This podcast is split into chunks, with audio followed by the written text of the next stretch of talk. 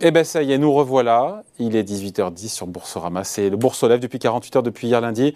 Ça se finit tout à l'heure avec la remise des palmes. Mais d'abord, il y a cette table ronde passionnante, à plus d'un titre, parce que c'est un sujet qui nous touche tous. C'est vrai de manière un petit peu différenciée. On n'est pas tous frappés de la manière par l'inflation. Inflation qu'on croyait quand même largement disparue des écrans radars. Tout le monde quasiment s'est trompé. Et voilà, elle revient en force. Elle est quasi incontrôlable. Encore une fois, la Banque Centrale Européenne aujourd'hui nous dit qu'elle fera tout ce qu'il faut pour lutter pour, et plus s'il le faut. Ça risque de provoquer évidemment possiblement une récession si elle n'est pas maîtrisée. Ça a des impacts évidemment économiques, de consommation, d'épargne et d'investissement sur les différentes classes d'actifs. Donc ce sujet, c'est voilà, quelles conséquences pour vous qui nous regardez, les actionnaires individuels. C'est le thème de cette table ronde avec beaucoup d'experts. Valérie Plagnol, bonjour, pour le Cercle des épargnants. Bonjour. Nicolas Goetzmann, pour la financière de la Cité, qu'on voit régulièrement dans Écorama. Bonjour. Bonsoir. Et bonjour, bonsoir. C'est vrai. Daniel Laguet, c'est vous, professeur à l'EDEC, Business School. Merci d'être là. Bonjour David, merci. Et Euronext, qui est représenté par vous. Alain Battens. Bonjour. Merci d'être là aussi. Bon, j'exagère ou pas, Valérie? On est gentleman, on va laisser parler Valérie en premier. J'exagère en disant que personne n'a vu venir l'inflation. Pardon, mais les banquiers centraux, c'est quand même eux les mieux placés, que vous et que moi surtout, ont avoué, Jérôme Powell a reconnu qu'il avait sous-estimé, qu'il n'avait pas vu venir l'inflation, qu'il n'avait pas réagi assez rapidement. C'est ça la réalité, c'est que personne ou très peu de gens avaient anticipé qu'on aurait une inflation quasiment à 10%, même si on n'est pas à 10, mais pas loin de 10% aujourd'hui.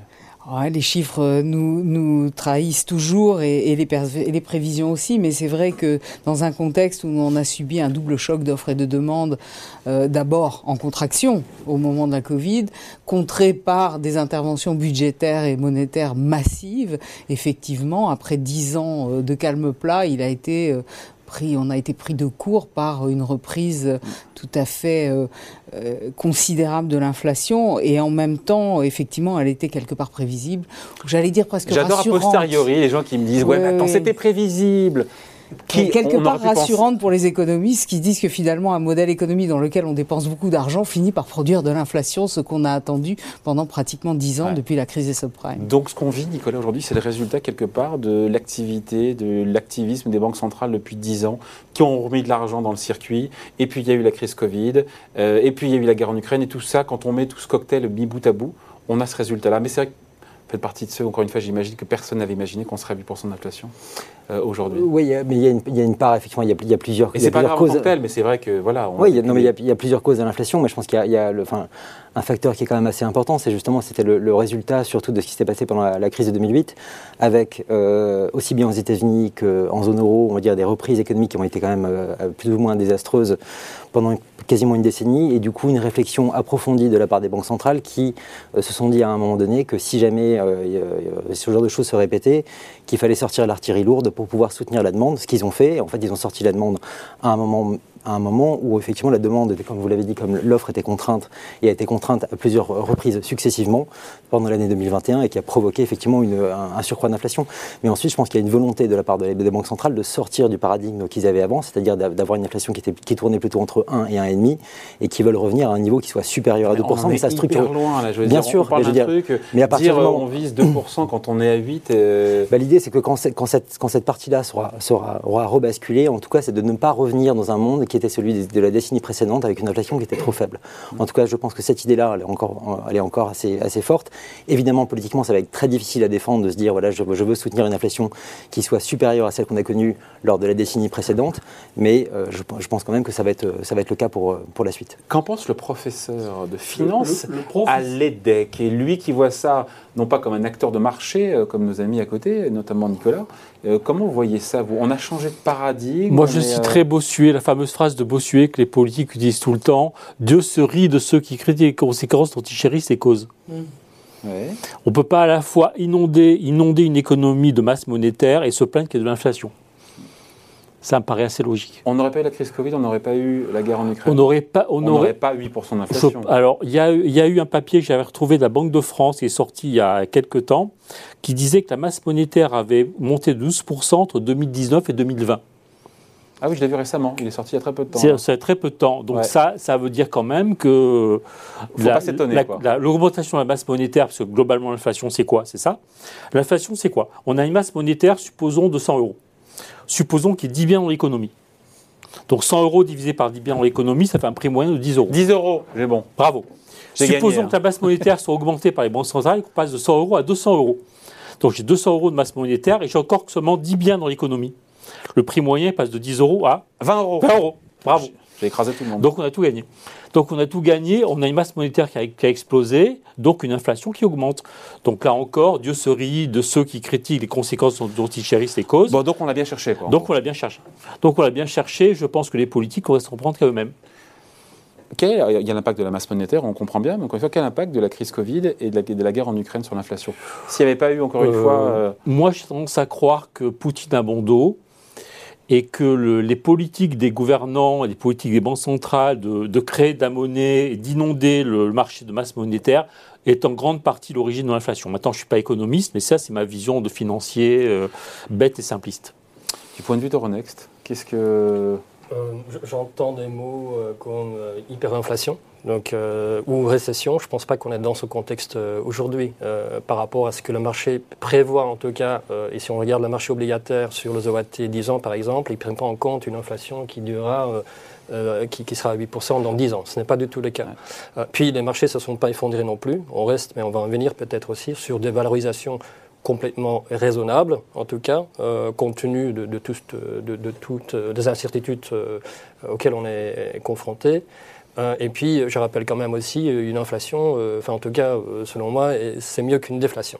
Puis, effectivement, donc aujourd'hui, on n'est pas dans effectivement donc l'orientation vers les 2%, mais c'est important d'avoir une certaine inflation pour inciter aussi les consommateurs justement à consommer.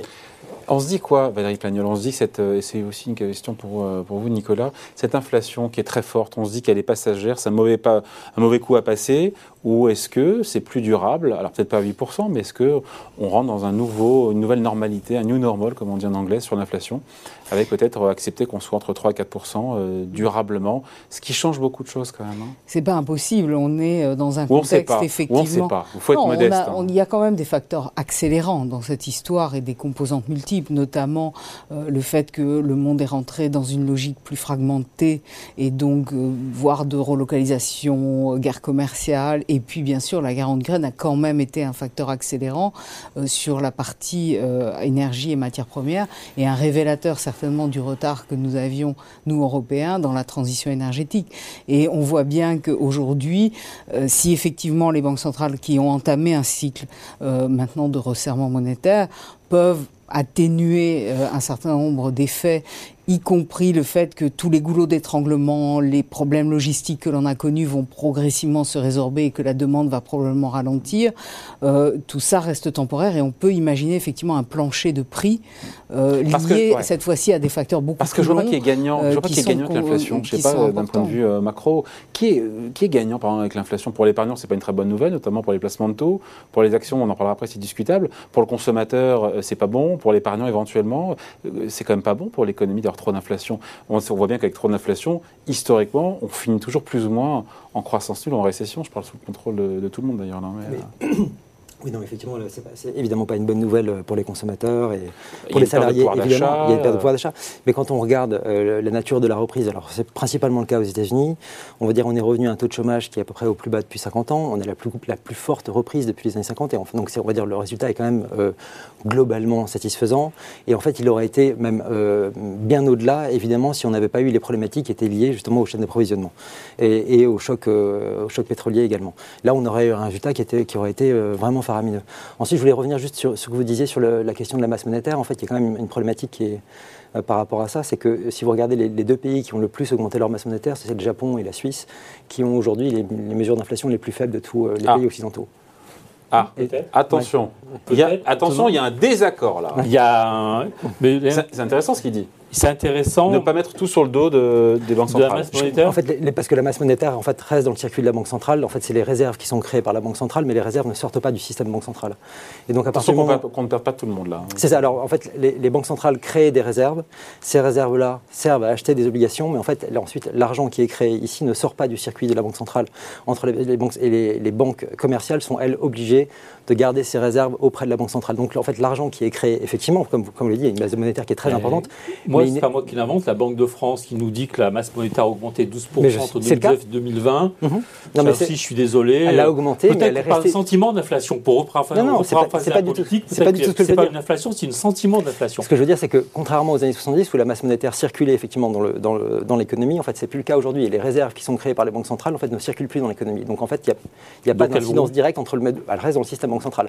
Et à partir du moment, notamment, ce que fait la Fed maintenant avec le tapering, et donc, elle réduit son bilan, et ben les réserves sont atrophiées. Votre point, Nicolas, c'est de dire que tout ne vient pas en compte face à cette hyperinflation.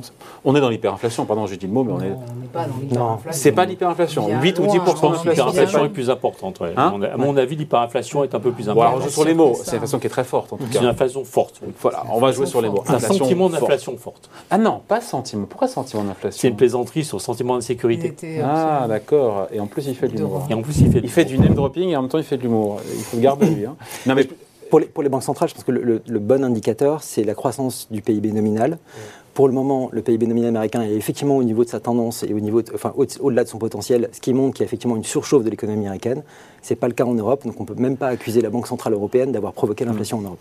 Mais le résultat, en tout cas, quand on a beaucoup d'inflation, historiquement, c'est que l'inflation débouche souvent, la forte inflation, sur une récession. Mmh. Et qui dit récession dit en général les profits d'entreprises qui sont moins bons, et donc tout ça a des conséquences, on y viendra après, sur les actifs et sur les classes d'actifs. Mon sujet, c'est historiquement, voilà, on peut ne pas sombrer en récession malgré cette forte inflation pour une large partie vient de l'énergie, sur laquelle les banques centrales n'ont pas du tout la main, donc même si elles lèvent leur taux, c'est pas ça qui a fait baisser le prix du pétrole. Donc comment on en sort? L'inflation, elle se gomme comment? Elle se gomme par la récession. Que les banques centrales sont peut-être prêtes à accepter. Je pose la question, Valérie. C'est un peu binaire.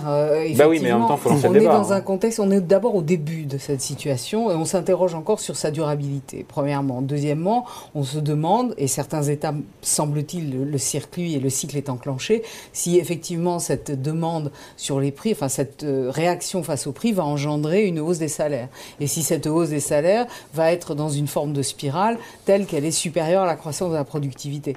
Parce qu'on est quand même dans un système plus complexe et qui se déploie sur plusieurs années. Vous n'êtes pas inquiète sur l'idée que cette inflation qui est à peu près autour de 8% est en train de... On voit un freinage partout, les indicateurs d'activité, les PMI... Mais l'économie ralentit nécessairement, comme vous l'avez dit, on était de toute façon dans une situation où la croissance était bien au-delà de son potentiel. Il était évident que l'économie allait ralentir et les États sont en train de reprendre la main en partie puisqu'ils continuent certes à mettre beaucoup d'argent, nous le voyons même ici, dans le système, mais peut-être moins qu'ils ne l'ont fait pendant le Covid. On est quand même sur des difficultés de mesure depuis la pandémie qui rendent la perspective un peu compliquée à analyser. Donc aujourd'hui, je pense que c'est trop tôt pour conclure et certainement qu'on ne va pas nécessairement à une récession très vite, très fort ou très durable parce que ça dépend effectivement des consommateurs, du fait qu'ils ont accumulé beaucoup d'épargne et qu'ils ont peut-être le moyen d'y résister en partie et que les salaires augmentent parce qu'on est dans une situation où l'emploi est quand même puissant. Donc le pire c'est 2022, professeur, le pire c'est 2022 en termes d'inflation. En termes d'inflation, on vit le pire en 2022 pour se dire que ça devrait aller mieux. On aurait vécu le pire et... Moi, je ne sais pas. Je ne sais pas si l'inflation va durer éternellement ou pas. Je pense qu'effectivement, elle est en grande partie causée par des politiques, je vais dire gouvernementales au sens large, j'introduis, et les gouvernements politiques des pays et les banques centrales. Je pense que l'origine principale, c'est ça. Et je suis d'accord avec Valérie sur le fait que l'une des solutions, c'est la croissance. C'est la croissance qui fait qu'on augmente les salaires, on a plus de production, donc on arrive à harmoniser les deux masses, qui sont la masse consommation d'un côté, ce que les politiques appellent l'économie réelle, sur ce terme à la mode, et la masse monétaire. C'est que en fait, l'inflation, c'est quoi? C'est un décalage entre les deux. Absolument. Et donc, si on a un truc qui monte très fort, il faut que l'autre derrière rattrape. Et le seul moyen de rattraper, c'est croissance, augmentation des salaires, etc., etc. Vous en pensez quoi, Nicolas? Moi, c'est pas ce que je vois aujourd'hui, c'est pas. Je vois l'augmentation des salaires, mais qui n'ira jamais au niveau de l'inflation. Enfin, en tout cas, c'est pas ce qu'on voit aujourd'hui. On y va, mais tout doucement. En tout cas, aux États-Unis. Je pense en Europe. D'accord. Alors en Europe, non. Alors en Europe, c'est intouchable. Aux États-Unis, on y est. Aux États-Unis, les salaires sont super bien indexés sur l'inflation. en gros, la progression des salaires qu'on a eue depuis le début de la pandémie, en fait, aujourd'hui suffit en tout cas à amortir l'inflation. Mais ce n'est pas le cas sur un an, mais si vous prenez depuis la fin 2019, ça suffit pour amortir l'inflation. Ensuite, pour le bas du quartile, c'est-à-dire les personnes qui gagnent le moins, vous avez encore une hausse des salaires qui est suffisante en tout cas pour amortir tout juste l'inflation. Par contre, ça commence à rogner pour les classes au-dessus. Et là, je pense qu'on va tomber dans les prochains mois, effectivement, parce que les augmentations de salaire commencent à ralentir. Donc là, on va avoir une perte de pouvoir d'achat net aux États-Unis. Par contre, ce qui est déjà le cas vraiment depuis longtemps en Europe. S'il faut se mouiller juste par Angélien, parce que c'est comme ce qui intéresse, j'imagine, ceux qui nous regardent avant de revenir aux classes d'actifs. Encore une fois, ça ira mieux l'an prochain en matière d'inflation, avec une croissance qui va ralentir sans qu'on tombe en récession. C'est le scénario qui a l'occurrence la plus élevée en termes de crédibilité. Alors, aux États-Unis, on a la moitié de l'inflation. Il faut faire la différence à chaque fois entre les États-Unis et l'Europe. Hein. Ah oui, parce que les situations sont... C'est important parce qu'on parle de nous, mais en fait, il n'y a pas... C'est très différent. On dit la moitié de l'inflation aux États-Unis vient de la demande, donc de la Banque centrale qui est en train d'agir pour contrer ce phénomène-là. Ensuite, la moitié vient de l'offre, et là, ça sera en fonction de la résolution des problèmes qu'on a de ce côté-là sur la chaîne d'approvisionnement. Si c'est le cas, oui, et notamment, on voit des entreprises américaines qui commencent à stocker largement, donc on voit qu'il commence à y avoir une problématique. Et donc on peut avoir effectivement une baisse des prix, mais là celle-là est plus incertaine. Par contre, l'action de la Fed va avoir un effet effectivement sur le niveau de la demande, et donc on aura un ralentissement, on va dire, dans les prochains mois. C'est plus facile d'ailleurs, pardon, on parle 2 secondes de politique monétaire, mais c'est plus facile, le boulot est plus facile pour la Fed que pour la BCE.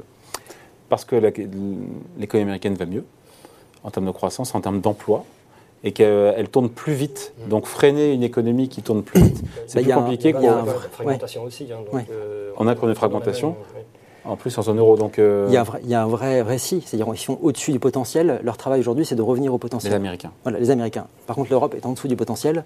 Et donc le récit pourrait expliquer qu'on va resserrer la politique monétaire alors qu'on est en dessous du potentiel. Ah ouais, c'est plus compliqué. C'est beaucoup plus compliqué. C'est en gros, vous avez eu l'inflation, mais vous n'aurez pas les salaires non plus. Bon, moi, je veux dire par rapport au passé, parce que c'est toujours aussi intéressant d'analyser un petit peu le passé. L'inflation était très, très, très bas ces dernières 10 années. On l'a vu, le prix du pétrole, par exemple, les dernières 10 années, si vous avez investi il y a 10 ans dans la matière première, aujourd'hui, vous n'avez pas gagné beaucoup. Aujourd'hui, c'est clair, oui, les performances sont là. Mais quand on regarde l'inflation sans les prix d'énergie et sans les prix de la consommation, pendant une dizaine d'années, on est resté à des niveaux de 1%, 0,5%, pas plus. Alors que, quand même, la Banque centrale monétaire a quand même commencé à donner des liquidités substantielles déjà depuis une dizaine d'années. Donc ce n'est pas le seul facteur qui joue aujourd'hui dans cette inflation. On voit quand même aussi que, enfin, d'une certaine façon, le marché... Enfin, en tout cas, comprend qu'à un certain moment, il faut quand même arrêter la guerre. Cette guerre, un jour, elle va s'arrêter. La chaîne d'approvisionnement va quand même s'améliorer également. Les mesures prises en Chine contre le Covid. 2023, 2024, c'est... Je n'ai pas de réponse là-dessus non plus. Est-ce qu'elles auront la patience d'attendre, encore une fois, jusque-là, alors que leur mandat, c'est d'avoir une inflation de 2% qui est 4 fois plus élevée aujourd'hui, hein. À moyen terme. C'est-à-dire, c'est pas de l'inflation réalisée qui importe pour eux, c'est l'inflation à moyen terme, c'est-à-dire à horizon 3 ans, 5 ans. Aussi longtemps que les anticipations d'inflation ne décollent pas à un niveau qui soit trop élevé par rapport à ces niveaux de 2%. Les anticipations d'inflation, il faut expliquer ce que c'est.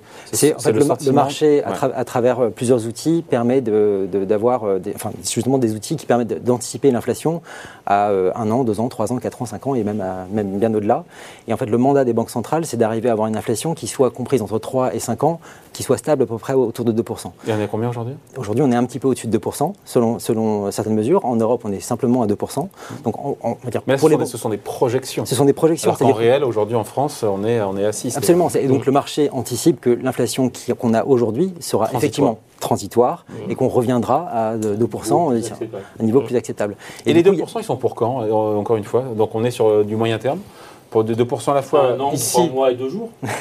Non, mais sérieusement. Et 2 heures Je vous fais un pari que ça ne sera pas dans un an. Hein. Non, mais plus sérieusement, sauf si vous prenez le pari, hein. Et puisqu'il a de l'humour. Non, mais sérieux, on peut se dire qu'à horizon, il faut attendre minimum 2 ans, au minimum, au bas mot, avant qu'on retrouve une inflation dans la cible des banques centrales, c'est-à-dire 2%. Ce n'est pas avant 3 ans. La BCE a fait des projections. On n'est pas avant 2024-2025, je parle de mémoire là. Hein. Oui, et selon les projections des uns ou des autres, il y a même, je crois que c'était hier le FMI qui prévoyait un retour assez rapide, en fait, finalement à 2%. Et je pense que le scénario d'un retour rapide à 2%, il n'est pas non plus exclu. Ce n'est pas le scénario principal, mais il n'est pas exclu. Ouais, pas, si on a un ralentissement très prononcé aux États-Unis, vous allez avoir un impact fort sur aussi les prix du pétrole qui peuvent entraîner. Plus que les banques centrales d'ailleurs. Pour casser l'inflation, c'est terrible à dire, mais plus que l'action des banques centrales, c'est un retournement de la conjoncture. Non, il y a consensus là-dessus. Mais provoqué par les banques centrales ? En général, initié par les banques centrales. Oui, mais aussi initié par l'inflation, qui tue le pouvoir d'achat et qui gèle les projets d'investissement. Encore une fois, on sort d'une période où les gens ont accumulé énormément d'épargne. Ouais, on est à des taux d'épargne aujourd'hui. Les gens, vous savez bien que c'est une moyenne, c'est une et que globalité. Ceux qui me regardent vont dire « je ne suis pas concerné hein ». Bah, si, beaucoup de gens ont aujourd'hui, alors on peut prendre que cette statistique, mais on est monté à des taux d'épargne considérables, on est encore... Plus d'1% en stock, on est au-dessus en taux d'épargne des ménages en France. Ce sont les plus aisés qui ont cette épargne-là. Elle est proportionnelle. La propension à épargner est proportionnelle aux revenus. On le sait. Mais tout le monde a épargné, tout le monde a un peu de matelas. Et aujourd'hui, une partie des salaires par manque de main-d'œuvre, dans les couches qui ont peut-être le moins épargné, sont peut-être celles où on cherche le plus à empocher et avec des salaires plus importants. Donc il ne faut pas négliger cet aspect-là. Par contre, vous avez fait la distinction avec l'Europe. Alors, moi, je considère que l'Europe était au-dessus de son potentiel et qu'elle est en train de ralentir aussi dans ce contexte. Mais on a une situation particulière et une incertitude particulière qui est effectivement liée au conflit en Ukraine et à cette tension particulière sur les matières premières et l'énergie, compte tenu de nos engagements aussi en matière énergétique. Mais qui dit incertitude dit épargne en général. Et qui dit incertitude peut dire épargne tant qu'effectivement on ne change pas, on ne bascule pas, mais ça prend du temps dans une perspective où on passe durablement les 10-12% et qu'à ce moment-là, l'illusion monétaire ne jouant plus, on commence à se dire bah, il vaut mieux acheter effectivement des biens réels plutôt que d'épargner parce que mon épargne, c'est... Mais ça ne vient pas tout de suite. Les gens ne changent pas de comportement comme ça. Après, il y aura un lissement probablement aussi de l'inflation parce que c'est une inflation qui est créée par l'offre, une manque d'offre justement parce que la demande est restée soutenue. Mais le pouvoir d'achat ne devrait pas rester non plus au niveau qu'on connaît. Donc du coup, la demande devrait en principe mécaniquement aussi un peu baissé et donc aussi avoir un effet plutôt positif sur la décrue de l'inflation. Mais c'est vrai qu'il y a un phénomène d'inégalité parce que la part consacrée à l'alimentation et à l'énergie touche plus les revenus les plus modestes, c'est évident, et ça c'est le plus difficile et ça va être le plus compliqué à gérer dans l'avenir, d'où encore des politiques de soutien et des politiques ciblées. Ouais. Ce qui est sûr c'est qu'on est parti pour plusieurs années avec une inflation supérieure à 2%, a priori. Sur plusieurs années, sur 2-3 ans, sauf si récession. Sauf si récession, c'est l'exemple de 2008 où on avait une inflation qui était très... Bon, c'était pas le niveau actuel, mais on était à 4,5 en zone euro. On est vite parti en récession et on est vite parti aussi en déflation en zone euro. Ça va très très vite s'il n'y a pas... On voit encore aujourd'hui notamment les retailers, enfin les distributeurs américains qui sont en train de stocker massivement parce que justement le niveau de demande ne correspond plus avec ce qu'ils ont commandé, avec tout ce qu'ils ont accumulé, on va dire, pendant la crise. La consommation ne tient pas aux États-Unis ? Elle tient, mais pas au niveau que les distributeurs l'attendaient. Ouais. Et du coup, ils ont des stocks. Et du coup, s'ils veulent vendre leurs stocks, ils vont voir un jour commencer à se calmer un peu sur les hausses de prix, commencer éventuellement à les baisser. Ensuite, on verra ce qui se passe également sur le prix du pétrole, avec la visite de Biden le 15 juillet, avec Ariad a rencontré MBS, qui peut aussi peut-être avoir un petit impact. Et voilà, il y a plein de choses qui peuvent se passer. MBS, Ben Salman. Hein. Oui, pardon. Et, pour ceux qui ne connaissent pas de l'Arabie saoudite. Donc, il y a plein de points différents qui peuvent provoquer une baisse des prix assez rapide. Ensuite, encore une fois, ce n'est pas le scénario principal. À mon avis, ce sera plutôt d'ici 2 ans. Mais il n'est pas impossible que ça arrive d'ici 1 an. Bon, donc on est modeste sur l'inflation. Voilà. Mais en même temps, là, cette inflation, et maintenant on passe à la deuxième partie du débat sur quel impact sur les classes d'actifs. Encore une fois, le monétaire, l'obligataire, les actions, les actifs réels, l'immobilier. Est-ce qu'il faut, Valérie, regarder le passé pour comprendre l'avenir ? Comment est-ce que ça impacte les différentes classes d'actifs Alors, je vais commencer par les rendements et les taux d'intérêt, puisque, en fait, on a aujourd'hui une situation longtemps souhaitée, il faut bien le dire, où les rendements réels, donc hors inflation, sont extrêmement faibles, même négatifs et très négatifs. Donc là, il y a une véritable érosion, effectivement, sur ces rendements, sur les produits de taux. C'est horrible. C'est pas la meilleure période, pour dire le moins. Donc on était dans une période de décélération marquée, et aujourd'hui, on est sur des rendements réels extrêmement faibles, avec progressivement, effectivement, un coût de la dette, enfin une dette nominale qui remonte, puisqu'on était quand même en taux négatif nominaux sur le taux d'intérêt à 10 ans, la dette française, et aujourd'hui on est autour de 2%. Donc on a donc les placements obligataires, on les oublie pour les prochaines années, les placements obligataires ? Non, pas forcément. Alors d'abord il y a toujours une classe d'actifs qui s'appelle les placements indexés sur l'inflation, les OATI. Et les OATI, donc qui restent une valeur sûre, mais qui doivent être chères. Je vous coupe, professeur, expliquez-nous. L'OATI, c'est une obligation exactement comme les autres, à la différence qu'elle a son capital, son remboursement qui sont indexés sur l'inflation. Donc si l'inflation augmente, le capital remboursé va augmenter. Et les revenus qui sont versés, les fameux coupons, sont aussi indexés sur l'inflation. Ce qui veut dire qu'un peu comme l'immobilier d'ailleurs, c'est un peu le même principe, à savoir que le capital augmente en fonction de l'inflation et que les revenus versés tous les ans, à savoir les coupons, sont eux aussi indexés sur l'inflation. Donc c'est une classe d'actifs, la particularité d'être mécaniquement indexée sur l'inflation. Donc moi je dirais qu'il y a deux classes d'actifs qui sont mécaniquement indexées sur l'inflation, c'est l'immobilier, naturellement, sauf quand le gouvernement s'en mêle et bloque les loyers, mais sinon normalement il y a un ajustement mécanique de l'immobilier. C'est le cas, parce qu'a priori ils seront bloqués à hauteur de 3,5%, c'est pour ça qui est annoncé par Bruno Le Maire. C'est pour ça que je le dis. Je donne les chiffres. Laissez faire le marché. Et les OATI, ce qui est important à mon avis pour nos épargnants qui nous regardent, c'est de regarder dans les fonds en euros, quelle est la proportion d'OATI dans ces fameux fonds en euros. Il vaut qu'il y en ait plus. Mais vaut mieux qu'il y en ait plus. Certains assureurs y ont pensé avant et ont stocké des OATI. Donc a priori, ouais, mais à la marge, on imagine que c'est pas... il faut demander. Okay. Il faut regarder quels sont les assureurs qui diffusent la composition du fonds et dans le fonds, quelle est la partie OATI. Si on a un fort stock d'OATI, ça veut dire que le fonds va être un peu ajusté vis-à-vis de l'inflation. Alain Battens, pour Euronext, vous en pensez quoi donc, à l'impact? Oui, à Iverage. Juste oui, par rapport aux il n'est pas d'accord, mais du tout. Non, les OAT indexés sur l'inflation, je suis d'accord. Mais en fait, pour comprendre quelle est l'attente en fait, du marché par rapport à l'inflation sur une période de 10 ans. En fait, ce qu'il faut faire, c'est donc comparer une OAT classique. Aujourd'hui, en fait, on a des taux 10 ans de 2%. 2,2% pour être précis, au moment où on se parle. D'accord, ça a augmenté, et demain peut-être encore un peu différent. Mais, et donc, vous devez comparer donc, ce rendement-là avec le rendement qui est juste donné par une OAT indexée sur l'inflation. Et donc, vous enlevez les coupons, et donc vous comparez les deux. Et donc, et vous obtenez l'inflation qui est juste attendue par le marché sur une période de 12 ans, de 10 ans. Voilà. Bon, juste un complément. Après, il y a aussi sur l'obligataire... Ça peut être calculé sur l'inflation. Voilà. Payot. Voilà. Alors, il y a aussi un autre produit qui est assez intéressant, mais qui est moins accessible pour les investisseurs individuels, c'est la titrisation. Parce que souvent, vous avez comme sous-jacent des actifs qui sont très bien notés également, et souvent, on paye un coupon variable. Et donc aussi moins sensible aux variations des taux ou l'inflation. Donc ça, c'est un autre actif obligataire, pour rester dans l'obligataire. Bon, on a fait le tour sur l'obligataire, donc en gros, il ne faut pas être négatif bêtement sur l'obligataire. Les obligations, notamment indexées sur l'inflation, peuvent être un rempart sur qu'est-ce qui reste. Il reste dans les actions, l'immobilier. En même temps, l'immobilier, c'est un peu le même principe. Oui, c'est le même principe. Est-ce que l'inflation immobilière, ça va de pair toujours, historiquement ? Normalement, l'inflation a plutôt un aspect positif ou un lien positif avec l'immobilier, puisque les prix de l'immobilier augmentent normalement avec l'inflation et les loyers aussi, sauf quand on les bloque. Ouais, et puis qui dit inflation dit taux de crédit immobilier plus élevé, ça freine la demande, donc c'est plus cher pour la demande, oui. Et donc ça déstabilise la demande, donc c'est pas. On a deux phénomènes qui vont vont jouer l'un avec l'autre, ou l'un contre l'autre. Et qui l'emporte. Moi, je connais peu de travaux. Je connais des travaux sur les actions. Je connais peu de travaux sur l'immobilier qui comparent l'aspect positif, à savoir la hausse des prix, et l'aspect négatif, à savoir l'augmentation des taux et l'impact sur la demande. C'est moins mon domaine, l'immobilier. On parlera des actions après, Valérie, sur l'immobilier et l'inflation. La comparaison se fait un petit peu, ou l'arbitrage se fait un peu sur le rendement réel, en fait. Là encore, c'est on dit que l'inflation, c'est le monde de l'emprunteur. Puisque la dette s'érode avec l'inflation. Donc la perspective d'une inflation durable, elle est plus facile à rembourser.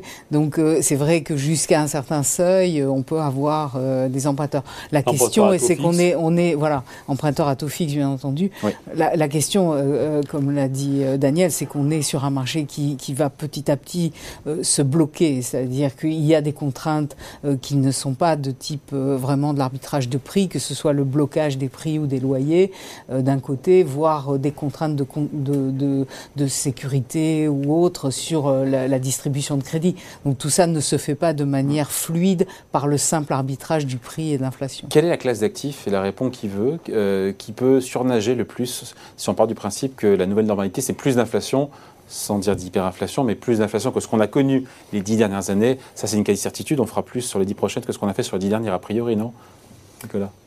Pour revenir juste sur l'immobilier, je pense que depuis le plus bas en France, c'était 97, on avait des taux à 7%. Et depuis ce moment-là, ce qui a porté l'immobilier en France, c'est principalement la baisse des taux. Ouais. C'est le premier facteur. On a eu ensuite effectivement une part qui vient de des revenus des Français, mais c'est une part minime dans cette hausse-là. Et en fait, donc, là, on est en train de couper le premier moteur de la hausse de l'immobilier, ouais. Donc ça va être effectivement un peu plus compliqué pour la suite. On voit aussi, c'est un phénomène qu'on voit déjà également aux États-Unis. Du côté obligataire, ce qui est intéressant, c'est que je pense que les banques centrales maintenant, aussi bien en Europe qu'aux États-Unis, sont, enfin, je l'espère, déterminées à sortir des taux zéro et donc à avoir des taux qui correspondent plus à un niveau potentiel économique, c'est-à-dire croissance plus inflation à long terme. Donc effectivement, on peut viser 3,5-4% aux États-Unis, peut-être un peu plus à long terme, et un point en dessous pour la zone euro environ. Mais ça, et à partir du moment où on aura atteint ces niveaux-là, je pense que la variation sera moins importante qu'elle ne l'a été depuis le début de l'année. 3-4%, donc 3-4% d'inflation dans les prochaines années. Il nous reste à parler des actions. Non, 3-4% de taux, par contre avec une inflation qui serait à 2%, avec une croissance qui serait également à 2%, mais on serait sorti en fait de tous les phénomènes d'assouplissement quantitatif qui ont écrasé également les taux, et de revenir à quelque chose qui reflète un peu plus la réalité. Simplement. Et par contre, sur les actions... Ouais, c'est quoi cette petite tête, là, Valérie ? Là, on est en taux réel positif, donc ça devient plus compliqué pour les emprunteurs, fatalement. Ça coince un peu. Les actions, alors, encore une fois, pour les actionnaires individuels qui nous regardent, si on part du principe, encore une fois, on aura... Alors, c'est difficile, parce qu'il n'y a pas un seul scénario, rien n'est écrit, mais si on a un peu plus d'inflation, encore une fois, que ce qu'on a eu de par le passé sur les 10 dernières années, ça donne quoi sur les actions ?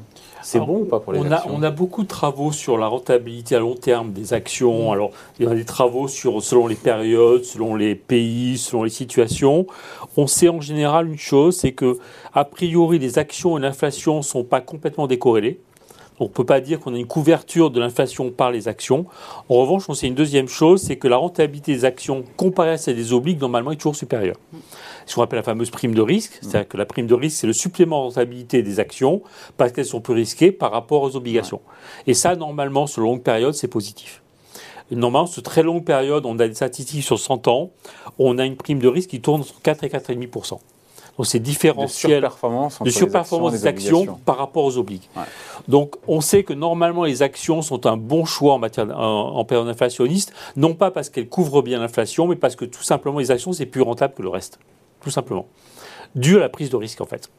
Il y a consensus pour dire ça, autour de la table? Oui, je vais effectivement rebondir sur la prime de risque parce qu'effectivement, c'est un élément très, très important dans la gestion du rendement finalement aussi sur les actions. Alors, rendement des actions, donc je rappelle peut-être aussi, c'est composé de 2 facteurs. C'est la prime de risque, mais aussi c'est donc le taux sans risque, et donc voilà, l'OAT sur 10 ans. C'est la composition. Ces 2 facteurs forment évidemment le rendement que vous obtenez finalement sur les actions.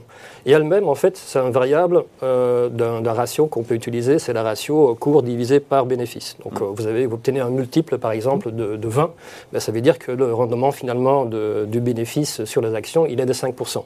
Vous avez une valeur qui est valorisée à 10 fois son bénéfice, à ce moment-là, vous avez à peu près 10%. Et donc, ce qui est intéressant à voir, c'est donc comparer justement ce rendement-là avec qu'est-ce qu'offre aujourd'hui une OAT, donc vous avez dit 2,2%. Donc, si on a des multiples aujourd'hui, en fait, on est plutôt sur le marché européen. Donc, je prends juste comme référence, on est à 14 fois. Donc, ça veut dire à peu près un rendement de 7%. 7% moins 2,2%, ça fait à peu près 5%. De prime de risque. C'est un peu au-dessus de la moyenne sur 100 ans. Ah. On peut se dire, est-ce qu'on peut se contenter avec un rendement de 4, une prime de risque de 4,4%? Je pense que vu la période étudiée, je pense que oui. Elle est comme ça, c'est-à-dire qu'il ne faut pas attendre des actions, des rentabilités de 15%, 20% qui sont complètement délirantes.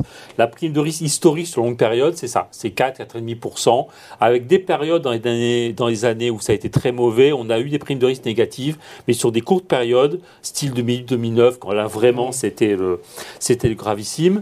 Mais sinon, normalement, sur longue période, on a une prime de risque qui normalement est positive parce que les actions sont naturellement plus risquées que les obligations, donc elles payent mieux. C'est l'arbitrage classique. Donc la meilleure classe d'actifs pour être le mieux protégé contre l'inflation, assurément, c'est quoi? C'est actions et immobilier? Alors, on peut toujours être sélectif dans tout ce qu'on choisit, oui. Et notamment générique, dans les actions. Il est clair que on va chercher des sociétés aussi qui ont ce qu'on appelle une capacité à transmettre une partie des hausses des prix et à préserver leurs marges. Donc ça, c'est aussi un facteur de court terme dans cette analyse. Effectivement, il y a les tendances de très long terme. On n'a pas toujours 100 ans devant soi, n'est-ce pas? Mais on peut quand même trouver des opportunités. Aujourd'hui, sera centenaire. Hein. Oui, c'est pas faux, c'est pas faux. Mais je suis pas sûre qu'il investisse tout de suite. En tout cas, ses parents peuvent le faire. Mais c'est vrai que la durée de détention, c'est une donnée, ça c'est une constante, j'allais dire, quelles que soient les circonstances. La longue durée. Mais l'autre aspect, c'est effectivement un certain nombre d'arbitrages sectoriels et qui permettent aussi d'optimiser et d'aller avoir des paris qui peuvent être intéressants sur tel ou tel type de société. Qu'est-ce qu'on dit, on va se quitter là-dessus, qu'est-ce qu'on dit aux actionnaires individuels qui nous regardent? On a dit plein de choses, il faudra revoir le replay parce que tout ça était assez dense, mais qu'est-ce qu'on leur dit, eux qui s'inquiètent encore une fois, ce sera le mot de la fin. Je reciterai un politique, tout va bien se passer. C'est qui celui-là? C'est un célèbre ministre de l'Intérieur, non? Tout va bien se passer. Et c'était qui, pardonnez-moi? Darmanin. C'était Darmanin sur CNews avec Abouline de Malheur. Sur le stade de France? Non, oui, je ne sais plus, je suis pas sûr que c'est le stade de France. Bon. C'était dans une discussion un peu épique. Il y a ce qu'on souhaite et puis il y a ce qui se passe. Non, mais sérieusement, sur qu'est-ce qu'on dit aux actionnaires individuels qui nous regardent, qui disent voilà, l'inflation, dans les journaux, on voit, voilà, l'INSEE nous a dit 7% d'inflation là d'ici peu, d'ici septembre, le bear market sur les marchés actions, les banques centrales qui resserrent, mais jusqu'à quel point on ne sait pas, des signes de ralentissement. Encore une fois, on a eu beaucoup d'indicateurs qui sont quand même pas très bons ces derniers jours. Qu'est-ce qu'on leur dit un par un? On va faire le tour de la table. Valérie, on leur dit quoi aux actionnaires individuels qui nous regardent? Oui, aux actionnaires individuels qui sont des épargnants individuels. Ouais. Et moi, ce que je privilégie, c'est d'abord leur choix de vie et leur horizon de temps. Et c'est ça qui est important. Et aujourd'hui, on est aussi dans des sociétés vieillissantes. On a besoin de se constituer une épargne, de toute façon. Et je pense que c'est toujours le moment, et surtout sur une longue période, d'investir et de le faire de manière progressive et régulière. Nicolas? Je crois qu'il y a, c'est peut-être pas encore une opportunité, mais il y a quelque chose qui était redouté par le marché par pas mal de monde depuis pas mal de temps, c'était justement cette normalisation des politiques monétaires. On a vu, en l'espace de 5 mois depuis le début de l'année, cette normalisation qui s'est faite sur la valorisation des actions, justement, qui a intégré cette hausse des taux. On voit les taux qui ont remonté quand même à des niveaux qui sont déjà très importants. Et donc, la grande part de la correction qui était vraiment redoutée par les marchés, justement, de ce mouvement des banques centrales, est déjà faite, en large partie. En large partie. Donc, ça devient intéressant. Donc, pour ceux qui ont un peu de temps devant eux, ça peut être intéressant. Voilà. Alors, que nous dit Euronext là-dessus? Limiter les risques, c'est diversifier son portefeuille. Dans n'importe quel contexte, on a toujours des sociétés qui vont mieux performer que d'autres sociétés. Faites une analyse fondamentale et pas juste une analyse technique. Et ne cherchez pas le rendement de 20% en quelques semaines. Bon, le professeur Alédé qui nous dit quoi? Et s'il peut ne pas citer quelqu'un d'autre que lui-même. Le professeur, il dit, il est assez d'accord, il dit long terme. Il est d'accord avec lui-même. Il est d'accord avec lui-même, ça toujours. Long terme, diversifier et pas paniquer. Les grandes erreurs en matière de gestion de portefeuille, c'est souvent de prendre des décisions rapides, brutales et souvent sous la panique. Donc, il vaut mieux éviter ça. Savoir toujours que les actions, c'est du long terme, c'est la longue période. Et je suis assez d'accord, diversifier au maximum. Il y a des outils très pratiques que connaît bien Euronext, qui sont les ETF. Ce sont des outils indiciels, pas chers et faciles à utiliser, qui peuvent permettre de créer un portefeuille assez diversifié. Moi, j'ai tendance à suggérer ETF, bien diversifié, longue période. Bon, voilà, merci à tous les quatre. Valérie Plagnol, donc, présidente du Cercle des épargnants. Alain Battens, donc, directeur commercial des grandes entreprises pour Euronext. On a également Nicolas Goetzmann, responsable de la recherche et de la stratégie et la financière de la Cité. Et Daniel Laguet, professeur de finance à l'EDEC Business School. Vous restez avec nous, même si c'est la fin de cette table ronde, parce que BoursoLive continue et il y a cette remise de prix. Il faut la suivre. Elle sera en direct dans les prochaines minutes à 19h sur Boursorama. Les Palmes d'or des Jeunes Actionnaires. C'est à suivre dans quelques minutes sur Boursorama. Merci.